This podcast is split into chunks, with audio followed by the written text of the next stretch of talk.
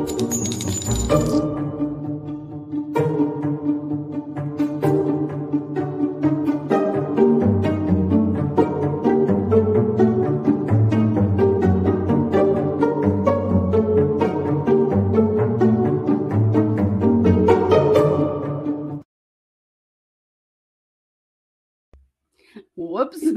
I think I forgot a button. Hey, everybody. Welcome to the True Crime Squad. I'm Christy Brower, and I am here by myself tonight. Katie is off watching college regional softball for her daughter, and they won their first game, thirteen nothing. So a good start, a very good start. So I will be record- reporting on court by myself today and tomorrow. I will actually be in court in person tomorrow, which I am excited to um, do because I think it's going to be a really interesting witness. It's only a half day of court and it's only one witness. And I think it's going to be pretty interesting. So we'll talk about that. But let's talk about Melanie Pawlowski. So the decision had not actually been made about whether or not she could testify. They were going to go through uh, her husband Ian's um, testimony first and then kind of see, you know, what was going to happen there. And so guess who just left town? Melanie Pawlowski. She left Boise.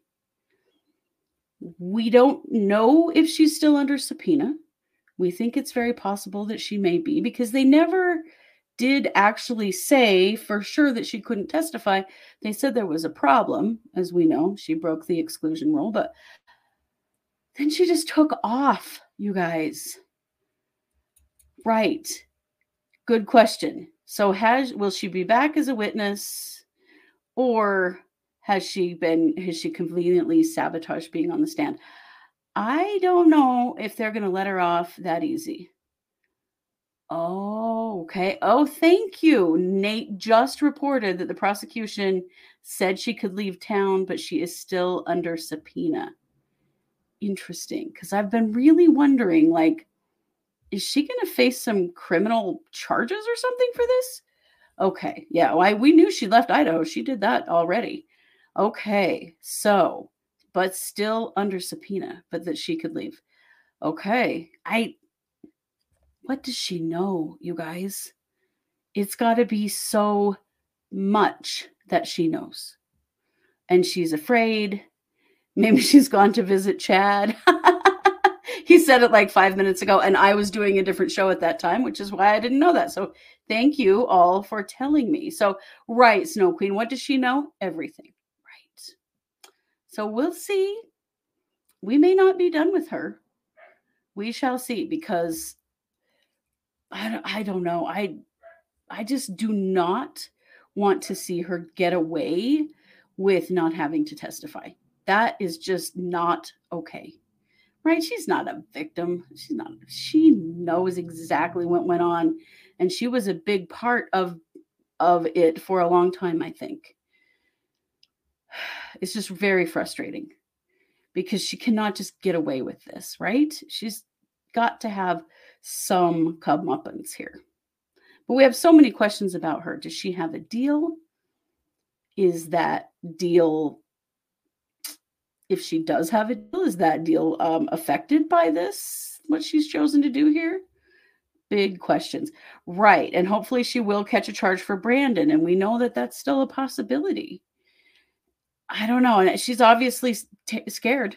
She's got a reason to be. But damn, I wanted to hear what she was going to have to say.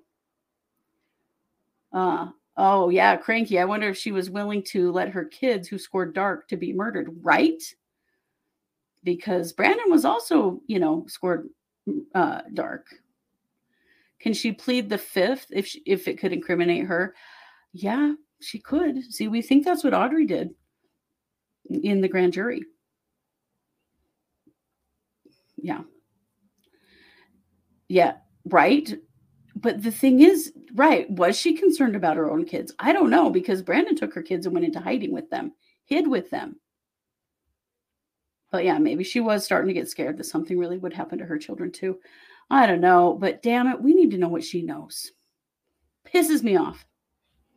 Today in court, Right. She would have lied. And, and she, if you've watched her interviews, she can't hardly complete a sentence. She's very difficult to talk to. Uh, she does, she speaks in a very roundabout way. Right. How involved were she and her husband of ten days? Well, but we know that Ian immediately was like, oh shit, I got to do something. This is, so he went to the police and he, he did the recordings, right? And that's where, that's where the hearing ended yesterday, is that the defense wanted to hear some of these recordings that he had made and turned over to law enforcement. So court started this morning with an argument. Uh, today was a very contentious day. There was a lot of arguing. In the beginning of court started that way. There was quite a bit throughout the day. And then it ended with another argument about tomorrow's witness. So we're going to talk about all of that. But there was a big to-do. Um, and this started this morning uh, without the jury in the room, because they were talking about what are they going to do about these recordings Uh, that Ian Pawlowski made and turned over to the police.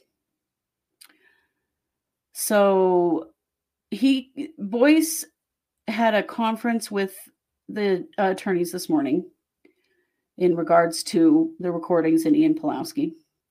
So the issue is um, that the defense wants to play them and the prosecution did not. So they decided to hear argument outside the presence of the jury. So Jim Archibald is, argues for the defense, and he said that he asked for Ian to be dismissed completely and not testify at all, which I think is kind of funny to start it out that way, since you're the one that wants to hear his recordings. But he's like, now he, he, he said, this is what he said. Uh, he's been pretty sassy this week. He said, since he was allowed to testify and he said he was a snitch and made a secret recording at the direction of law enforcement, Um, you know, we should get to hear this, because he married Melanie Boudreaux, immediately married her, and then immediately found out about all this. And he, and then he became a snitch. He said snitch, I think, more than once. Uh, Archibald said that he listened to the recordings uh, last night, and that they have already been admitted as discovery. Um, so they want to play a recording from Ian Pawlowski, recording number nine, that was either on December twelfth or thirteenth. And it's a conversation secretly recorded by Ian. And it's um, his wife, Melanie, talking on the phone with Chad and Lori. And they were discussing several different issues. Alex's death, the religious stuff they were always talking about, a blessing and a blessing from Chad. Um, And he said, because this is being, you know, charged as a conspiracy that his client is being accused of, and that it is in part because of these religious issues and religious beliefs. This is why he wants it played. It's fifty-five minutes long, and he wants to play the whole thing for the court. He says that he thinks the recording is the best evidence, rather than just having um, Ian talk about what was said on the recording. Uh, rather than it being something alleged or something that could, could be hearsay, that it's the actual statements, what people actually said. Um, Archibald said, we don't believe some of what Pawlowski has said so far to be fair and accurate. And so we would rather have the recording itself. So he was real, he was real nasty with Ian Pawlowski. And I, I, I think it's sad, because Ian Pawlowski, as soon as he discovered that there was some scary shit going on, he immediately went to the police. He's the, the only one that like went to the cops and said, hey, there's some weird shit going on here. We really should, you know, the, you, you guys need to know, to the police. Right. And so it's kind of too bad, um, you know, that he's getting this treatment, because he's one of the few people who actually did speak up at the time. You're right, Gene. Innocent people don't run away. I absolutely believe that about Melanie Pawlowski. I have been unable to understand why she has not had charges up to this point, genuinely. So then Blake argued for the state. Also, first of all, she says it's objectionable to refer to Ian as a snitch. She didn't like them using that. And she said, you know, he was trying to help the police find missing children, which is true. And I, I agree that snitch term gets kind of shitty when he knew these kids were missing and he was worried about them and worried about his own. Um, you know, and he had known about some of the religious teachings from Lori and Chad, not just from the recordings, but they had talked to them as well. But she argued that the recordings are hearsay because there are multiple people talking on the recordings and that these could be self-serving statements. Because, see, this is another opportunity for Lori to testify without being able to be cross-examined, because we can just hear Lori's side of things without the prosecution being able to talk to her. And this is problematic. You know, this will be the second time they're trying to get this done, and they got it in the first time. Um. So Blake said, I want to be very clear. Religious beliefs are not an overt act as charged by the state, because Archibald is trying to say that Lori is being persecuted and charged for her religious beliefs, which is pretty rich when you consider the dead people in this situation. Um, and she's saying that is not what we're saying at all. Um, but what we're saying is that the, the defendants have used those beliefs to control other people and to make them do other things, and that she is against having the recordings brought in. Um, Archibald says that the statements are of co-conspirators, which means that they aren't hearsay, uh, because it's Chad and Alex um, on the recording and Lori. Well, it's Chad and Lori on the recording, not Alex. Alex was dead at this point. Um, and the state has also alleged unknown co-conspirators, so Mel- Melanie Pawlowski could be considered in that, which I'm quite sure she is. And but he says, so because of that, because it's not hearsay if it's co-conspirators, then the recording should be admitted. So Boyce then immediately takes a recess to his chambers to talk to his staff attorney. He clearly had some concerns and really didn't want to um, mess this up and let something in that shouldn't be let in, because this this is very questionable. Hey, Fran. Hey, everybody. Thanks for piling in here. I see y'all coming in. I really appreciate that you're here. Uh, let's see. Yeah, trying to make Ian seem like a bad person. Yeah, but right. Exactly, Grace. If more people had been snitching, then maybe Charles would still be alive. And Tammy and, you know, all these other people. Like, it is, it's yucky to think that they were going to, you know, that they're t- calling him a snitch when he was he was trying to do the right thing. But ultimately, Boyce comes back um, and says that he does believe that they are, in fact, hearsay and will not be um, admitted. He also says that on cross-examination, if Ian contradicts what was said on the recordings, that that could open the door to having them played. So if Ian says something that doesn't line up with what was on those recordings, then maybe they could play them to basically rebuke him. Uh, during that time when, when Boyce was out talking to his staff attorney, Lori was like really passionately explaining something to her attorneys. I'm sure trying to explain what all this was, or I'm sure she hates Ian because Ian, you know, didn't jump right in to her little circle and, and comply like everybody else has. So they bring Ian back in. They bring Garrett Smith in, his attorney, who sits on the front row. And then the jurors are brought in. And uh, so John Thomas does the cross-examination. He asks how he is. And Ian says, as well as can be, I guess. You know, I'm sure that he is sweating bullets. His wife has taken off and left him in this situation. And I know many of you are saying, how are they still married? Right? How are they still married? They've had a kid, too, since all this went down. It kind of amazes me that he stayed with her after finding out all of this stuff right after they got married. So they go through the whole how he met Melanie, how they, in November of twenty nineteen, they dated for ten days before they got married in Las Vegas. Like, some of this stuff is just repeat of what we've already heard. But they're trying to trip him up because they want him to contradict what's said in these recordings so that they can get the recordings in. That's really what the defense is trying to do. Um, So Thomas asks, you know, to talk again about how he asked Chad and Lori for permission to propose to Melanie. Um, he said it was because Melanie really saw Chad and Lori as kind of parental figures to her, and her mom was dead, and um, kind of felt like, you know, that would be the right thing to do. It seemed weird to me as well. Um, Thomas asked Ian about the castings. And he said that, you know, he remembers them being referenced in phone calls that he heard, um, and that you're trying to use a casting to expel a possession, or he said a bug type of possession, where something could crawl into your ear or brain. I had not heard anyone else say it that way. Um, and that during casting, you would pray to force the possession out of the body, which we've all heard that that's part of it, right? So he said, Ian reported to Thomas that he recorded conversations uh, with his wife for two weeks.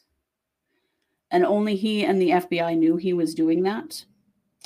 And then on December twelfth is when Alex Cox died, which was a huge blow to Melanie. Mel- Alex was her uncle, and they were very close. And she really was very upset and, and really... Um, had a lot of grief over the loss of Alex. Um, this is interesting. Had never heard this before. Ian said that on the day that Alex died, Lori told Melanie that she should go to a place of safety because there was going to be a spiritual attack that day. So she went to Ian's apartment, and then they went to the temple.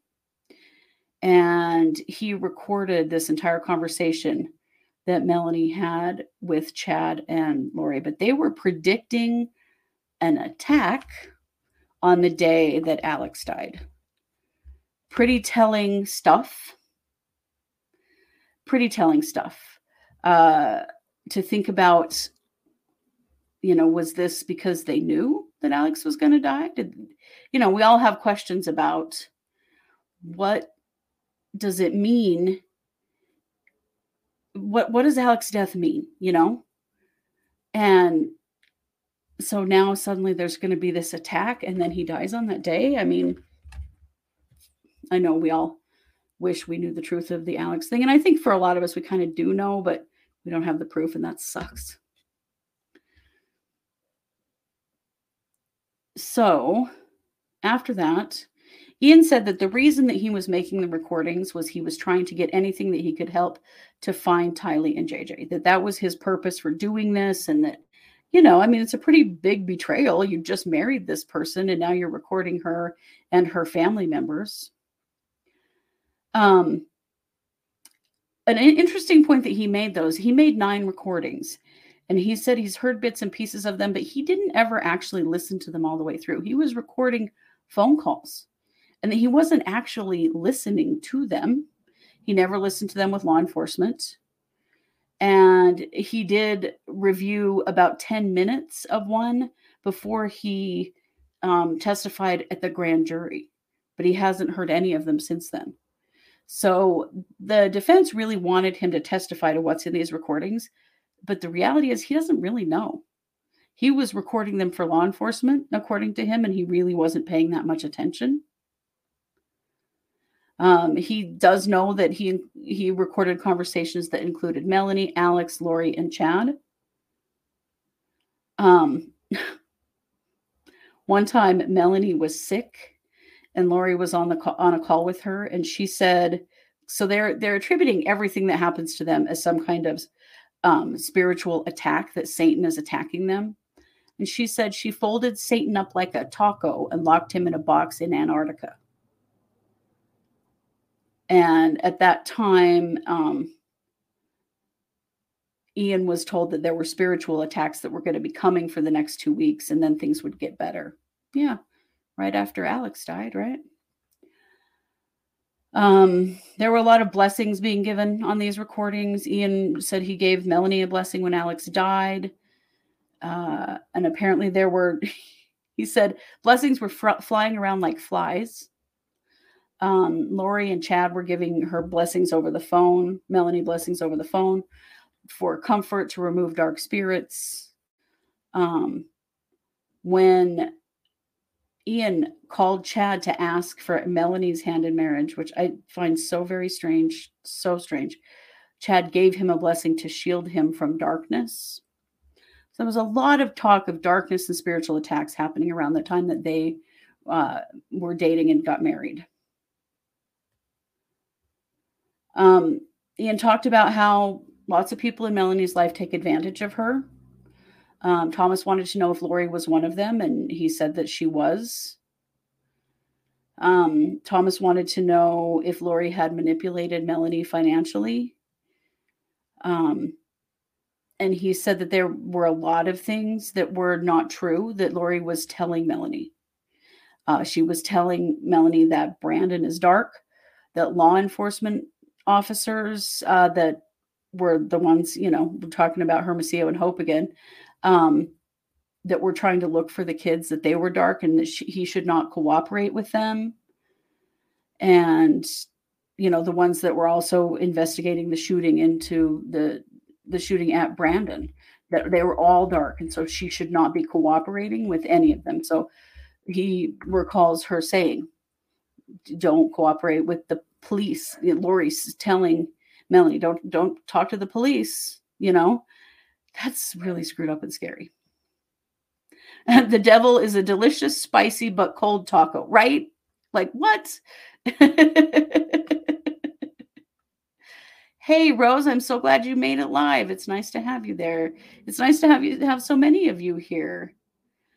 But right, like they're mixing up so many different things and so many different belief systems, and they don't fully understand any of them, I think, is one of the things that I find very aggravating about the th- things that they've done and taught, is that they bastardized a lot of other people's beliefs. You know what I'm saying? And it really pisses me off. Well, I'm not I'm not saying I'm seeing her as a victim at all, but I am saying that, was she manipulated by Lori? Yeah. But did she go along with Lori and support her in some bullshit? Yes, she did. Most definitely. But Ian felt like she was um, manipulated by them and taken advantage of. Remember that Zulema said, when they were trying to get Zulema to move to Rexburg, and she said, I can't, I can't leave my job. I What am I supposed to do? You know, I can't support myself without my job. And she said, oh, don't worry. Melanie's got lots of money. She'll take care of all of us. Remember when she said that? Yeah, that's the kind of stuff I think Ian was talking about today. Let's see. Uh, Thomas wanted to know if Chad and Lori ever said anything bad about him on these calls. And he says that he never heard them say anything about it, about him. Um, I'm sure they have now, though. um, so they're just trying to get this recording in so bad. So now Thomas says that it's obvious that Ian doesn't actually know what the recordings say, so they can't question him about what's in the recordings. So they want Ian to be able to listen to the recording from the December twelfth and thirteenth recording that was fifty-five minutes. They want Ian to be able to listen to it so that then they can question him about it. So then there was a big argument over that. Lots of contention. Um, Boyce ultimately said no. And so they couldn't do that. So they, they never did get any of the tapes in, which I gotta say I was bummed about, because I really wanted to hear them. And I was all ready to uh, do my my crack audio record, audio editing on them so that it would be easier to uh, hear them. Because I'm very curious about, they were being recorded when they had no idea they were being recorded. So it was very candid stuff. But we are not going to get to hear it, which I think sucks. I was so ready to get that all up for you all. And nope, we didn't get that. Um, apparently, um, Melanie found out that Alex had died because Zulema called her. And then Melanie called Chad and Lori. Um, and he did record that call. Uh, he said he was trying to record as many calls as he could without looking suspicious, which I think he, he did a pretty darn good job. Uh, Melanie was distraught when Alex died. He was her uncle. She loved him. You know, she was very upset. um, he said that she felt like he had been attacked by spiritual demons. So she, at this point, felt like that, you know, the attacks that had been being predicted had happened to him. Um, she told Ian that Chad and Lori, um, there was that, that, that there was going to be a spiritual attack that day, like I said before, and then Alex died, and that confirmed it, right? These guys are really great at creating their own, um, their own catastrophes and then confirming them. Uh, Ian says he doesn't know how Chad and Lori knew that there would be a spiritual attack that day, and then Alex died. He doesn't know what any of that means or why it happened. Um, he said, I think he's trying to explain some of this, but how do you explain this? He says there's reality, and then there's layers of spiritual explanation that were laid over reality. Yeah. So they gave Melanie another blessing on the phone. Um, he did also say that he does not believe that a spiritual attack killed Alex. No duh. Uh, So Thomas kept prompting Ian with things that clearly are in these recordings to see if he knew. And he was trying to trip him up because, again, he just wants those in so bad. He asks if he remembers Chad and Lori saying they put shields of light around Melanie after Alex died. And he said it sounds like something they would say, but he doesn't really recall, um, which I thought was kind of funny. He said that a lot because he clearly didn't really know what the calls said. He didn't listen to all of them. He recorded them for the police. Um, he asks if he remembers putting hands on Melanie's head for a blessing while Lori and Chad were on the phone.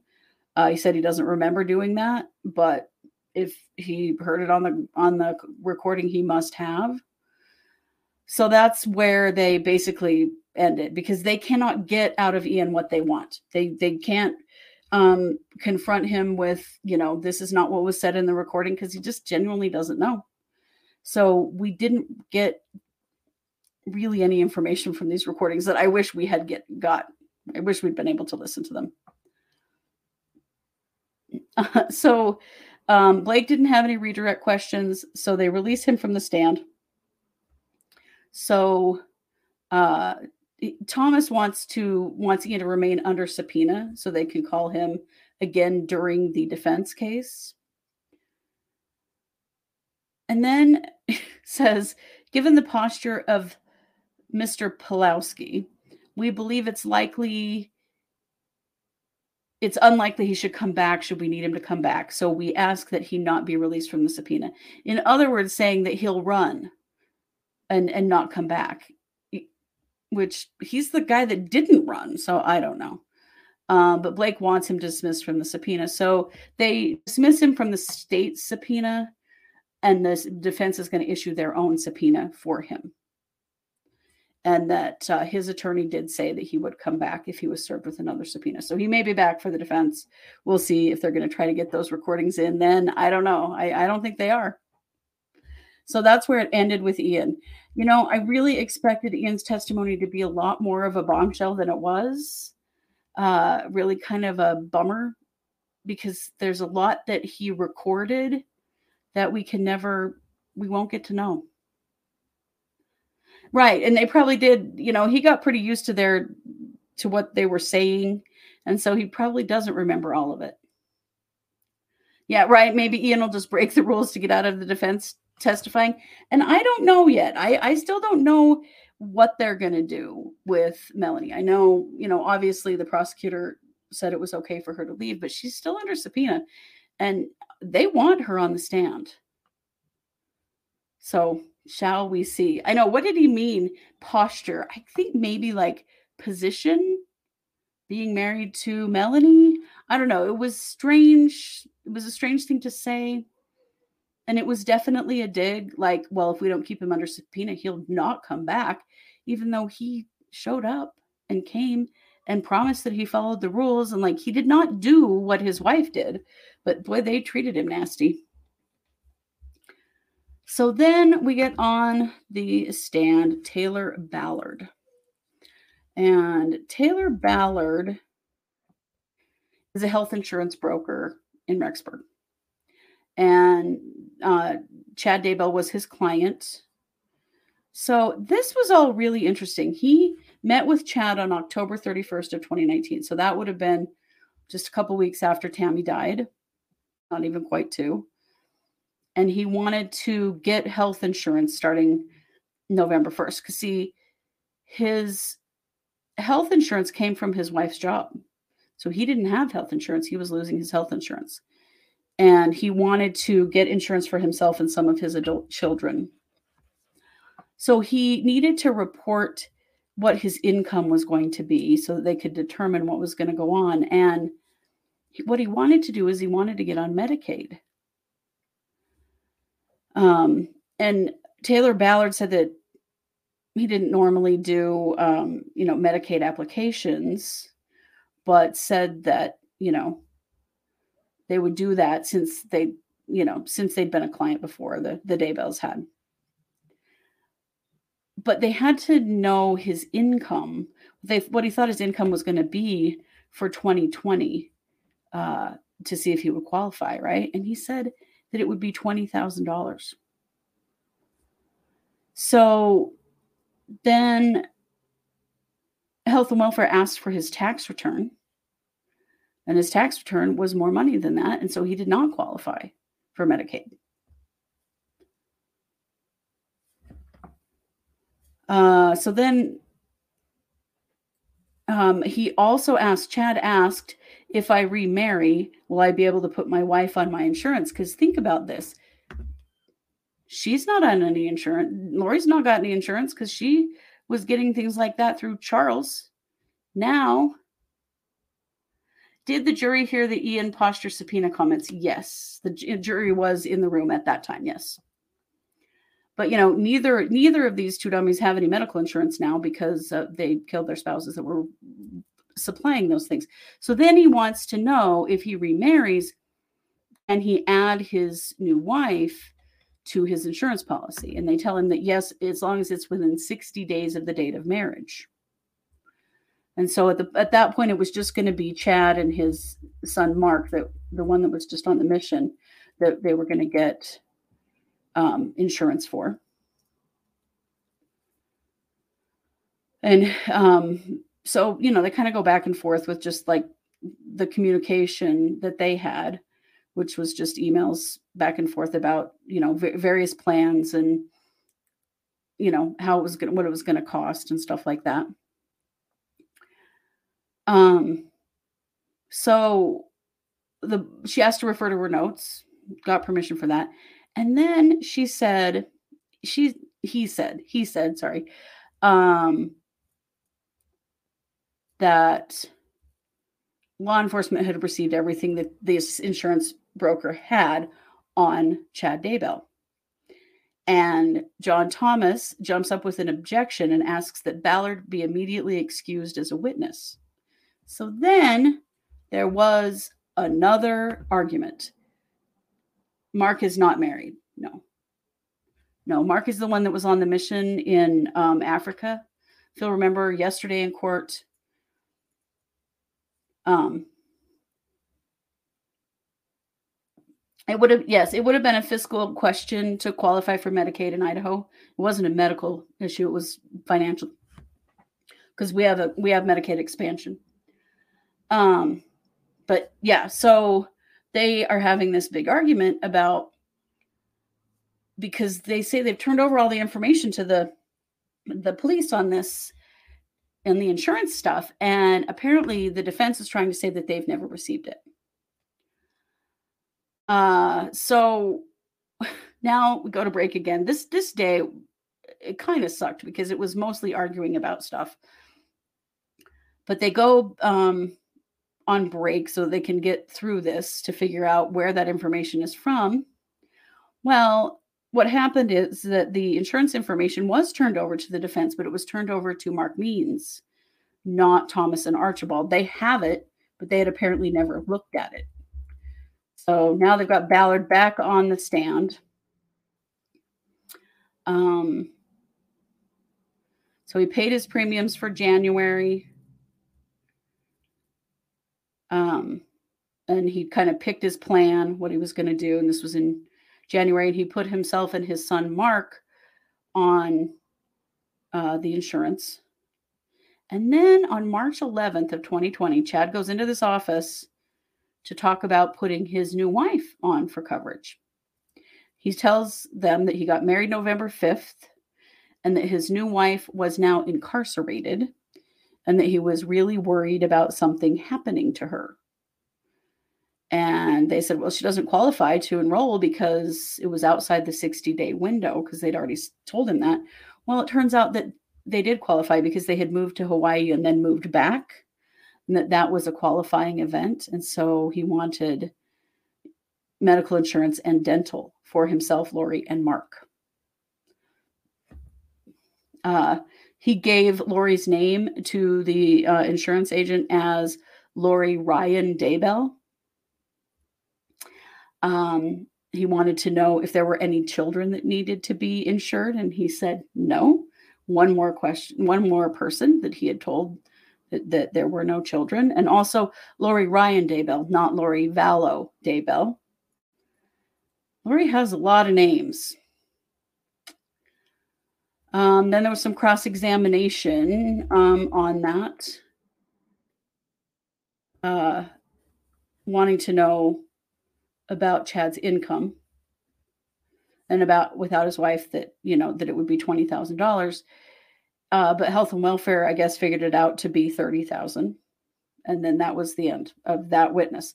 But it was pretty interesting, just that little bit there at the end about Lori Ryan Daybell. Here we have them lying again. Um, and, you know, using that name and saying, no, there aren't, there aren't any minor children to be insured. One more way that, you know, yeah, those kids were dead and they knew it. Yeah. Right. Snow Queen. I hope so too, that, um, that the jury is paying attention to all these comments of there being no children. I think that's one of the reasons they're bringing all these people on. They've got to confirm a lot of things, but they want the jury to hear how many times these people reported that Lori didn't have any kids. Yeah. Right. And yeah, did she have her old Social Security card with Lori Ryan on it? Because she was going by Vallow. We don't have any proof that she changed her actual name to Daybell. I don't know if you guys know this or not, but the reason they call her Lori Vallow is because in the Idaho court system, that's the name she is listed as.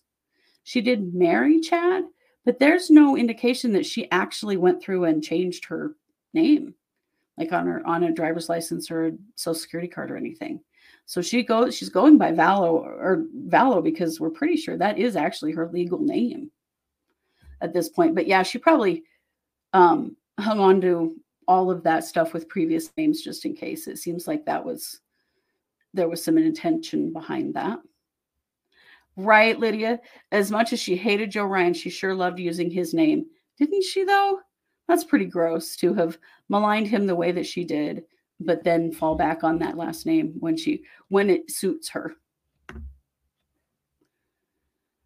Uh, let's see. So then we get Angela Yancey. Angela Yancey um, worked at the Sugar Salem School District um, as the payroll and benefits administrator. So that was the school district that Tammy worked for. Um, so Tammy made a change to her life insurance plan in September of twenty nineteen, literally a month before she died. Um, so she made a change to her voluntary life insurance that she had access to through the school district if she wanted it. So she, she was hired at the school district in twenty seventeen. And at the time she elected the minimum amount, which was ten thousand dollars. And she never, she didn't change it in twenty eighteen. In twenty nineteen, she requested an increase and signed the form. Um, and then Chad also signed it because she elected the spousal coverage. So the form is signed and dated on September eighth, twenty nineteen. Does that date ring a bell to anybody? September eighth is the day that Lori and Alex and Tylee and J J were in Yellowstone. It is literally the last day that uh, Tylee was seen alive. It went into effect, effect retroactively to September first. And she changed it to the maximum amount, which was five times her salary. So it went from ten thousand dollars to one hundred thirty thousand dollars. Right? That one. I knew she had changed it, but holy crap, you guys. That's a huge change. And she did it herself. She went in and asked um, for it, you know, and, and, but clearly this had been a conversation she'd had with him, with her husband, to have done that.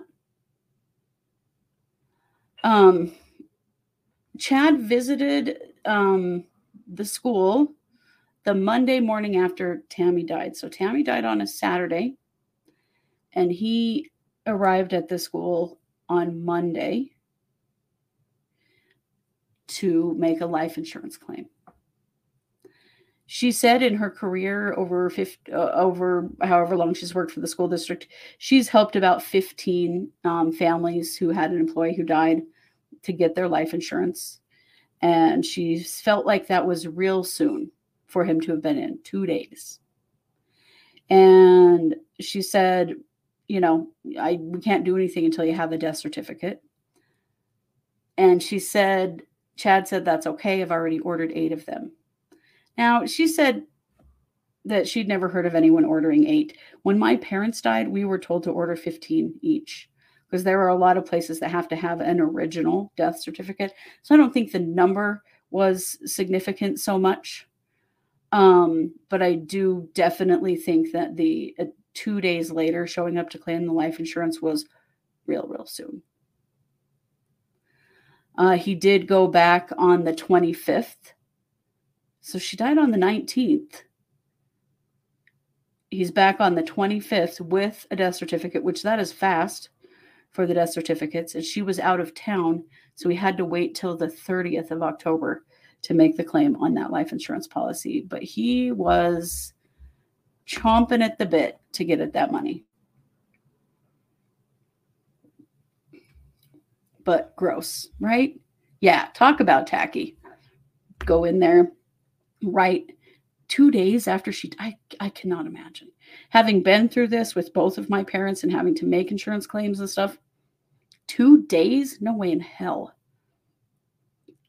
So on the thirtieth, he came back with the forms he needed, and they made the claim, and they paid out one hundred thirty thousand dollars. Just yikes. Um, so Thomas, uh, so that no further questions. That was Tanya Rawlings. It was, uh, on, on direct, and it was, uh, John Thomas on cross. Um, he wanted to know if Chad and Tammy came in together to fill out, fill out that beneficiary form when she made the change. And she said she didn't, not to her knowledge, that it was Tammy that did, came and got the form. Um, so he goes back over the history of the life insurance policies, which we already know. Um, you know, we've already talked about that, so it's really not that important. Um, and then Thomas is done with Yancey. So then we get Detective Colin Nesbitt. So he is with the Kauai Police Department. And Rachel Smith was talking with him. Uh, he says that on January twenty-fifth of twenty twenty, he was helping the Rexburg police by serving a legal document to Lori Vallow. So Rexburg police were there um, in Kauai because they were obviously investigating, looking for her kids and trying to figure out what they were doing. And so they asked for help to locate and serve her. Uh, they found her at a condo in Princeville. She was, they were hanging out at the pool, guys. They were sitting in chairs in their bathing suits, hanging out at the pool. Um, they gave her a copy of the papers and asked if she had any questions. And then, you know, they recorded that it had been served. And that was when the judge here had ordered her to show up in Idaho by this certain date with your children physically with you, either to the Department of Health and Welfare or the Rexburg Police Department. You had to have them physically with you to prove to us that they're okay. Which, gross. Right? And did Chad look like a beached whale in his Speedo? I, I don't know. I think, I think he looked like an ignorant little weasel, but probably. He's probably white as hell because he's from Idaho. A very big taco. Yes, a very big taco. Put Chad in a taco, put him in a box, and send him to the North Pole. Rhombohedral, I think you're right. So that's kind of how they first got in, uh, got involved with Lori and Chad in Kauai. So now they admit a thumb drive. This is his body cam uh, that they show for the jury, and it shows them laying by the pool in their swimming suits. Gross. Um, the officer just says, do you have any questions regarding that? And Chad kind of sits up and leans over like he's looking at what's going on. And she says she doesn't have any questions. And then they leave. Um, apparently, those that were in the courtroom said that Lori was really staring at the monitor on the, at their table uh, during that video. It was her and Chad sitting by the pool, living it up. So I'm sure she wanted to see that. So then on January twenty-sixth of twenty twenty, Nesbitt um, went with a team to search, ser serve a search warrant on Chad and Lori's vehicle um, at their condo. Um, and they were found driving the vehicle um, at the time, driving thirty. They were about thirty minutes from Princeville. But remember, we've already talked about how much surveillance they were doing of them with their phones. They knew exactly where they were. So police pulled them over. Lori was driving. Uh, they gave her the search warrant and let her take um, any personal items. They said cash and medicine were things that she could take from the car. Um, he looked through her purse and found a credit card with the name Tylee Ryan on it. Using your dead daughter's card, that's really gross. Um, it really stood out to him because he knew that Tylee was missing. So he kept that card as evidence and it was bagged. Um, so there were a bunch of pictures shown. So they took a bunch of different things. This is when, um, you may have seen the video of when Nate Eaton um, confronts Lori in, in Kauai, because he was right there. And he um, asked her, you know, where are your kids? Do you know that there are a lot of people worried about your kids and praying for them? And, you know, she did one of these. And if you go to east idaho news dot com, you can see that video. I remember it very well, though, because it was the first time we in our community knew that the authorities knew where she was. So it was like there was some actual movement here, because up to that point, we didn't know that they had been surveilling her and knew where they were. So there were a bunch of pictures of things that um, they took pictures of as they were f with evidence. So they have Tylee's uh, credit card, uh, another Visa credit card, uh, Lori's cell phone. The phone was seized. They bagged the car and the phone, and they sent them to the Rexburg police. Uh, there was a blue and white striped bag, and the bag had... They, they basically had a go bag, you guys. In that bag, they had birth certificates, death certificates, a marriage certificate, a rental agreement, and a patriarchal blessing. They were carrying all of these legal documents that they would need with them in the car.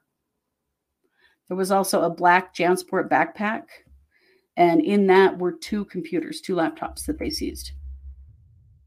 They also seized a book called Visions of Glory. And Visions of Glory is a book that has probably been the impetus to a lot of their beliefs. I haven't read it yet, but it is something on my list of things I want to read it, because from what I understand, a lot of the dark and light scale and a bunch of that kind of stuff actually came from that book. Uh, they seized another phone. This phone has the initials J J written in red on the case, which creepy. They also seized a tablet uh, and a bunch of other papers, including um, Charles Vallow's death certificate. There were fourteen to fifteen copies of that. Um, let's see. Then they also had J J's birth certificate. Um, they had J J and Tylee's social security cards and a receipt from the Madison School District with J J's name on it. and a birth certificate for Tylee Ryan. Um, they had birth certificates for J J in his birth name, Kanan Trahan, and in his adopted name. So they had both of those. They also had Lori's lease agreement for her Rexburg apartment and the written copy of the patriarchal blessing that Chad gave to Alex. All of that with them. They also had an envelope full of money. And there, there's some documents that have like sticky notes all over them with notes on them. One of them says Hiplos. One of them says Brandon. And Brand, below Brandon, there's a word that A N G O, which I'm not sure what that meant. And there's another sticky note that says Gladius on it. So these were like notes they were taking about the people who were possessed or whatever. Uh, let's see. Um, they searched also their condo. There was no evidence that the kids had ever been there. He said they found a bag of silicone rings. Now, there have been a lot of jokes about these rings. What kind of rings were they? You know, some people wear those silicone wedding rings, but it was this a sex toy type silicone ring. We don't know. But that was one thing that they seized in the house. But that kind of grossed me out, to be perfectly honest. I don't want to know. Um, but yeah, they looked for evidence that there'd been in kids in that condo, and there was nothing to indicate that there'd been anything there. That, you know, that clothing or toys or anything that would have been the kids. Okay, let's see. So they have lunch and then they come back and Nesbitt's still on the stand. John Thomas is going to cross-examine him. Um, he asked what he was, what was the detective looking for when he searched the search warrant on the car. And he said he was looking for signs of the missing kids. Um, he, they asked if they, if they'd collected any trace evidence in the car. Thomas wanted to know if they'd taken any trace evidence to see if there were any evidence of the kids in the car. He said that they had not done that. He wanted to know if you were looking for a child, isn't that something you would try and collect? And he said, uh, yes, but they didn't in this case. I mean, I mean, come on, you guys, they, they knew these kids were dead. With all the information that they had, I don't think they had any question that um, these kids were dead. So then Thomas just goes through verifying all of the things that they seized. Um, apparently, the envelope of money had somewhere between five thousand dollars and fifty-five hundred dollars in it. I'm serious. They had a go bag. They had all of their electronics with them. They had all of their legal documents with them. They had Um, a bunch of cash. Like they were ready to run if they needed to, but they were still just driving around, living it up. Um, there was one bike um, in the cargo area of the car, but it was obvious that there wasn't any place for kids to k- sit because the t- bike was taking all the space. And that, you know, he further reiterated again, there's no further question, you know, that there's no evidence at all that there were kids with them at any point. So next they call Officer Ryan Pilar. And so defense objects to him again, because he's a Gilbert, Arizona police officer. And, you know, they don't want him on the stand. It's the Idaho Rule four oh four B. It's been objected to over and over again with everything to do with the Arizona cases, and the judge overrules that again. Uh, so he was um, one of the officers that worked the Brandon Boudreaux shooting. Uh, he said when he got there, there was a black Tesla that was registered to Brandon Boudreaux on the scene, and then he became, Pilar was assigned to the as the primary investigator of that case. He said he interviewed Brandon. Brandon said he left his house with four kids that, that morning. He dropped three off um, at home, and then he took the last kid to Melanie's house. And then he went to the gym. And then when he came back, he was shot at, you know, as we've heard this story many times. They um, did get ring ring doorbell footage that confirmed that there was a Jeep that was idling in front of his house for about an hour and a half. So they'd been sitting there waiting a while. Talked about how the wheel was removed off the back of the Jeep Wrangler. And so the back window couldn't open all the way if the wheel was there. That's why they took the wheel off, because they wanted to be able to roll that window all the way down. Um, ring footage shows, um, and witnesses reported a gunshot at nine fourteen. So they'd actually have video of it. A bullet hole was found in the driver's side door of Brandon's Tesla. And they did have some of the projectile fragments from that when it hit the door.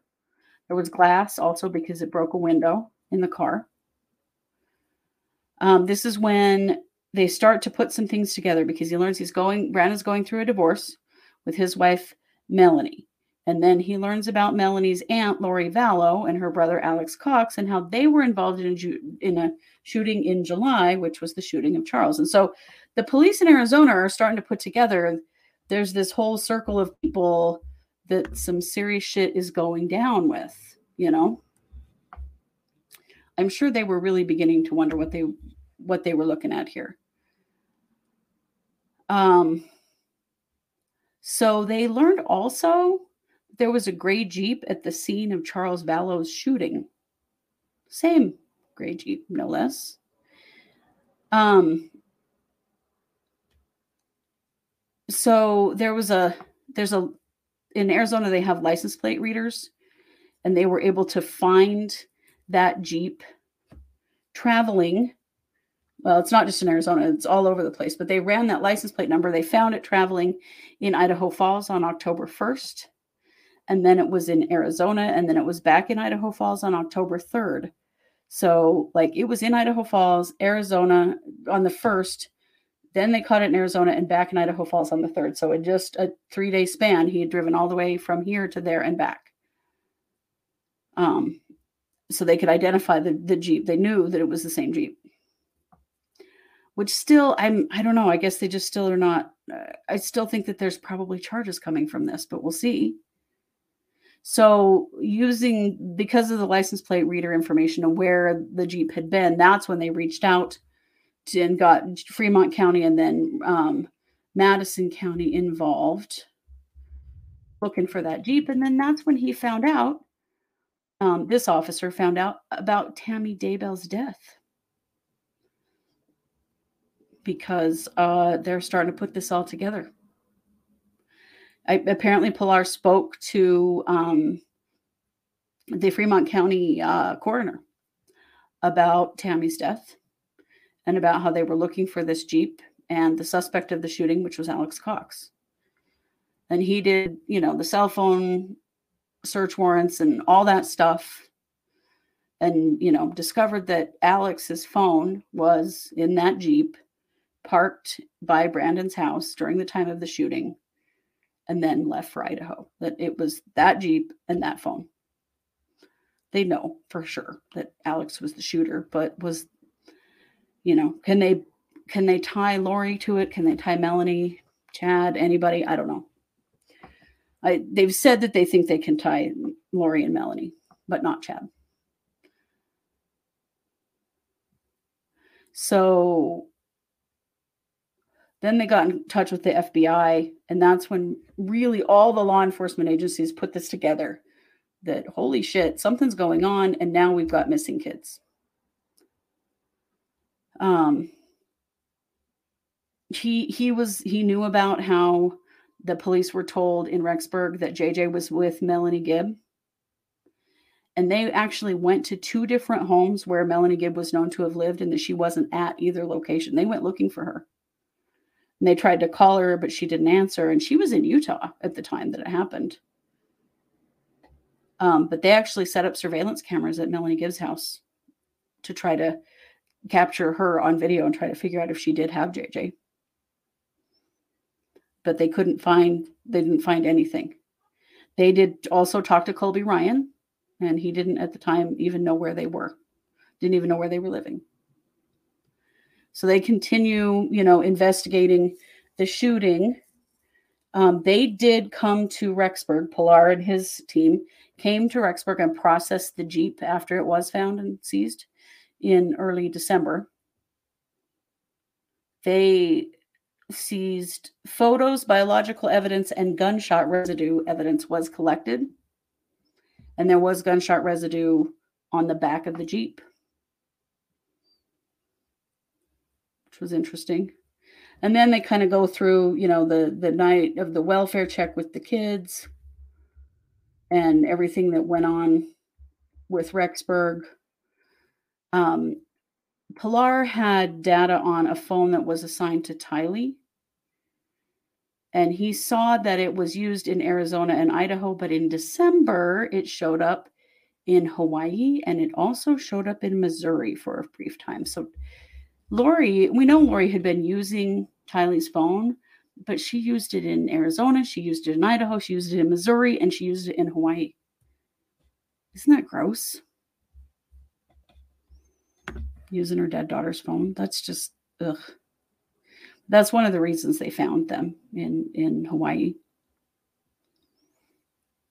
Um, Brandon and Melanie did have a life insurance policy.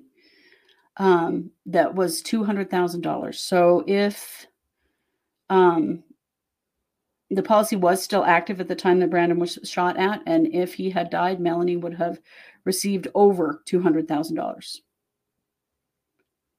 But of course, we also know that she received a uh, divorce um, payout of three hundred thousand dollars. He's, Pilar said that he saw several Venmo exchanges made between Lori, Chad, Alex, and Melanie. And there were text messages talking about cash exchanges. Uh, the defense did not like that Pilar said how much money Melanie got in her divorce. Um, they made an objection about that, but we know that it was three hundred thousand dollars. It's already been reported in other ways. And that is where that hearing ended for the day. But so they let the they let the jury go, and then they were going to have one more argument because today didn't have enough arguments. I mean, a huge amount.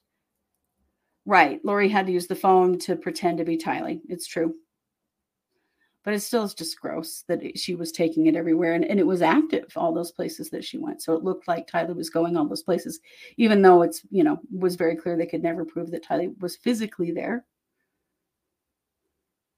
Yes, that's true that uh, Melanie did show up at Brandon's parents and wouldn't leave and got arrested in Utah um, after all of the, the stuff had gone down because basically Brandon went into hiding with their children because he was afraid he was going to get killed or they were going to get killed or he was going to get killed, you know.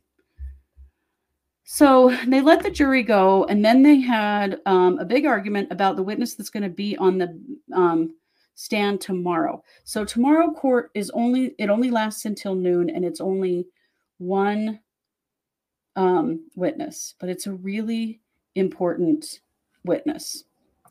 So there is some kind of a summary exhibit from this witness that they, that the uh, prosecution wanted to admit into evidence. The defense really objects to that. And so then they have a, an argument about this. So the exhibit is from Douglas Hart. He is the former F B I special agent um, who ran criminal investigations for uh, counties in southern Idaho.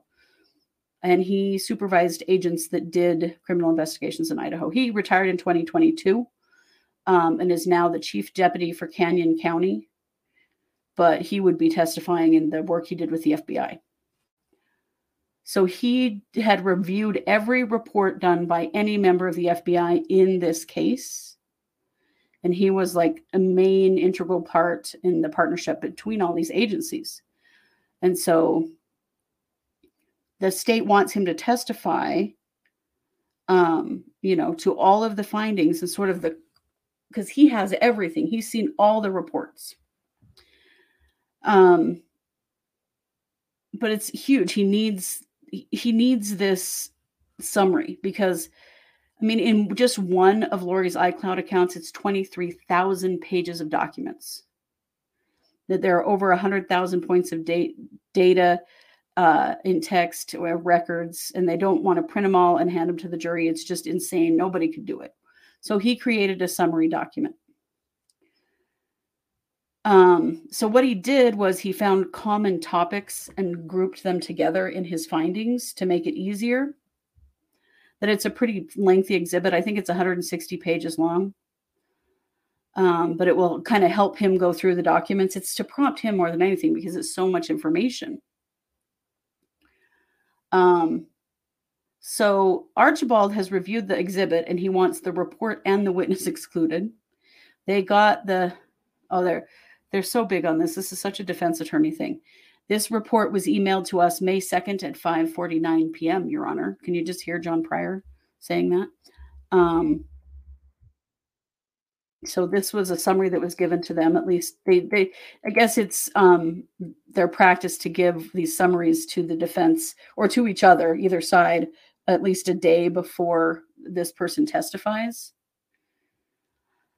Um. But Archibald doesn't like what has gone on here. So he said that Hart has prepared the witnesses and done witness prep meetings um, as far as like the, F- the F B I agents who have testified. And so he's been very involved in the case. And he was, um, when we found out he was interviewing all of the witnesses, so he was prepping them, they asked for a recording of that prep, and the F B I doesn't record those, so they couldn't get the witness prep meetings, and they were mad about that. Um, Archibald says that uh, Special Agent Hart is sitting on all the witness interviews and now wants to put them on the stand to testify, which there have been so many arguments about this. The original interviews all got turned over. Um. But then if there was any kind of follow-up or anything, the um, defense wants it, right? Except that not all of that gets recorded. Like if they just are reviewing it and they don't change anything, then they don't like turn over a new report. So the defense likes to imply that there's some malfeasance going on with that. But in hearing them explain it in other hearings, it doesn't seem like that is the case. Um, he says that because he's been doing this, this witness prep, that that violates the exclusionary rule. Um, Archibald had examples from exhibits that he said is argument, not a summary. Um, so some of it is about the way that this, these things are written. So he wrote them not just as a summary, but there's opinion in them. This is what Archibald said. What we have here is essentially the F B I saying, state of Idaho prosecutors, there, here is your closing argument. Here is how you sell this to the jury. Here is our evidence. Here is our argument. And we are going to disguise this as a summary so the jury can read it. It was the implication. Uh, Archibald said that he's concerned if Hart testifies uh, because he's talked to, he doesn't know how many witnesses. Um, And so he wants him excluded. And if the court will not exclude him, um, Archibald wants the summary excluded. So Boyce um, asked to confirm that the defense received this e- exhibit right before six p.m. on Tuesday. She says that is when it was sent. Uh, she said the state had done preparation. Um. with a prosecutor present, and the, the defense would want those witnesses excluded too. It's like anytime the prosecutor talks to anybody, then they want to call foul on that, which it, they have to be able to talk to people. I mean, they just do.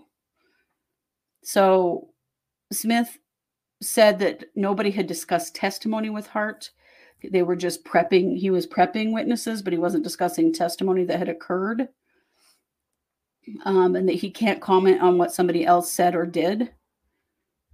But what his testimony will do um, is the work that he did on like the iCloud accounts and the overall investigation. And then, you know, how do you ask the jury to sift through one hundred thousand records without some kind of frame of reference? I, it's, it makes sense. I mean, there's got to be a summary. Um, so Boyce says that they can question him about violating the exclusionary rule on the stand. Um, if he thinks he violated it. But what they're saying is he was prepping the witnesses. He wasn't talking to them after they testified. He was talking to them before they testified. Um, Boyce excludes the exhibit because of its size and volume. It's a one hundred sixty page exhibit, and he doesn't think it's fair to have the defense to go, have to go back through all of that information again. Um, he also says that the exhibit is a closing argument PowerPoint and that Hart was editorializing the evidence, which definitely he should have just been giving the information, but not, you know, opinion. So he can testify tomorrow, but he can't use the one hundred sixty page exhibit during his testimony. Um, if he, if they change the language in the exhibit, then he'll let it in. But as the way it is now, um, because it's argumentative, it can't be in. So I, um, so Smith said that they would revise this giant document.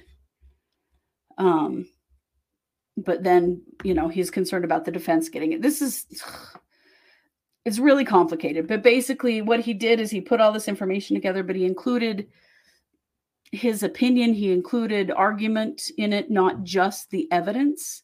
And that's a mistake. It should have just been just the evidence. So he can testify. Hart can testify tomorrow, but he can't use that document, which I would imagine it will be hard for him to testify tomorrow without using that document, because it's a lot of information. I don't know what's going to happen, but I will be there in the, in the um, courtroom in Madison tomorrow. So I will be able to update you on everything that happens. Um, I just don't know exactly how this is going to go. Uh, do you think Boyce has made decisions based on his religion? Because I do. I, I would be curious, Colleen, if you could tell us which decisions you think were based on his religion and what you think his religion is. Because I know a little bit about him. And I don't think he's as defensive of the Mormon church as you think he might be, but I'm curious as to what you think was religion based as far as decision was concerned, and we can talk about it. So if you want to put that in the chat, go ahead, because we had one other uh, hearing today. So there was a Chad Daybell hearing today, which we haven't had one of those in quite a while. So this was um, a status conference for Chad, and this happened in the same courtroom. Um, they had Chad on Zoom. So what this was for was to schedule Chad's trial, because we haven't, it's not been scheduled. And so there was a lot of discussion back and forth about how much time they were going to need for the trial and when it should be held. So Lori wasn't present for this. Pryor um, took Archibald's spot, and Archibald sat in the audience. Uh, let's see. So they had Chad on Zoom. He was in his usual white shirt and tie, you know, looking completely blank as he always does. So Boyce starts by asking Pryor, you know, what do they think about how long it needs to be and that kind of thing. Um Or, well, they asked both the defense and the prosecutor. Lindsay Blake said the trial needs to be eight weeks and is, is going to defer to the court to schedule, but just wants the court to consider um, like witness schedules and holidays in mind. Um, she also wanted to know if the jury questionnaire is the pr- process will be the same as at Lori's trial, because that could make, that could add a week to the trial, which definitely. Um, Also, because there will be the mitigating mitigation death penalty phase as well. So, so she kind of says nine weeks would be safer. So then they asked Pryor, and we all know Pryor is a dramatic son of a gun. He says he plans to call seven to eight experts to the stand and we'll need an entire transcript of Lori Daybell's trial. And he will bitch about this forever. No matter what they give him, it will not be good enough. Um, he doesn't want to run into any discovery issues. And he says that Chad will need time to go over the entire audio of Lori's trial. Holy crap. Can you imagine? So he predicts that the trial will take ten to twelve weeks, including the time to pick the jury and the mitigation phase. And he asks to hold the trial in May of twenty twenty-four. May of twenty twenty-four. Oh. Um, he also says, because he's... Uh, Oh, Pryor. Um, he says he's been working well with prosecutors, and they've offered to put all of the evidence on one hard drive to make it easier for him and his ex- experts. I cannot even tell you how many hard drives all of this evidence has been put on for John Pryor. He bitches and moans, and they have to put it on something else for him, and then they have to do it again, and then they have to... It's ridiculous. This whole evidence and hard drives thing has been A, a real hot button with Pryor from the very beginning. And it, the prosecutors just cannot do enough for this man. Um, so then Boyce starts asking Pryor about the D N A. So here's the D N A situation. You may remember back prior to um, the trials being severed, there was this D N A that the state lab could not process. It needed to go to a private lab. So they sent it out to a private lab. Several things came back from that private lab. Those things did include the hair that identified Lori, the hair that was on the duct tape, and there were a few things. So there's one other little tiny bit of evidence that may or may not ha- be usable D N A. It is going to take a huge process, and it will have to be done along with uh, genealogical, uh, like, genealogy D N A mapping, along with the uh, actual D N A testing to identify who it who it has come from. And um, Pryor absolutely refused to go to trial until he had that. Well, Lori would not. Um, Lori would not waive her right to speedy trial, so that's when they severed the cases. It was over this D N A, right? Well, he wants to know if he's gotten that D N A processed yet. And Pryor said, no, he needs to get with Rob Wood on that. Still hasn't even started the process. I'm going to tell you why, though, because Pryor shot himself in the foot on this pretty bad. So there was this giant argument in a hearing that I was at in, in person in Fremont County over this D N A. And the prosecution said, we're not interested in it. We're not going to worry about it. It's very likely. The lab is saying very likely it won't, it won't result in any in any information. So we're not going to process it. And Archibald is like, well, we can't wait to process it because we've got a speedy trial problem. We have to go to court. And John Pryor was like, well, this is why I want the trials severed. So they severed the trials. And then uh, the judge let uh, Pryor know that he could work with the prosecutor's office to get that evidence to have it processed. So do you know who's going to have to pay for that? Chad's defense.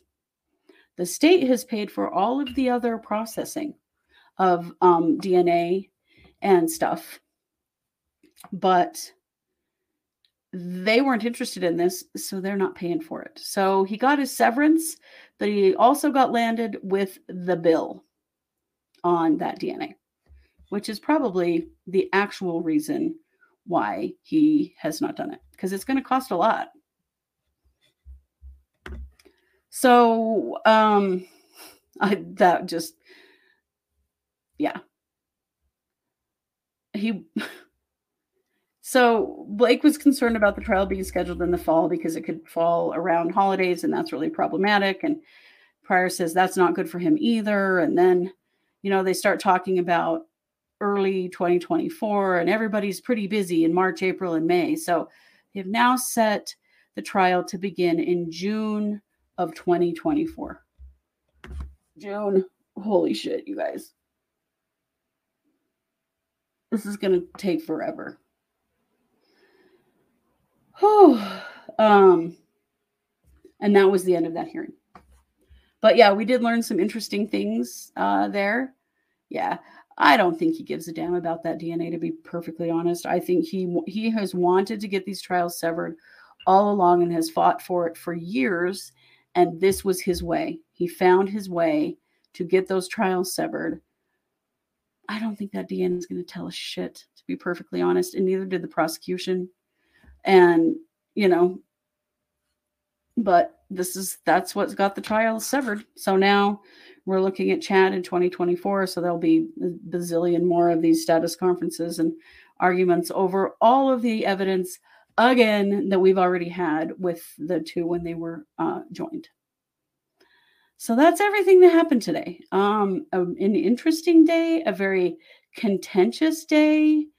It's frustrating when there's so much sidebarring and and stuff that you, it's like they can't make very much progress. And tomorrow, the only um, the only uh, witness scheduled is F B I Special Agent Hart. And so it's only scheduled for half a day.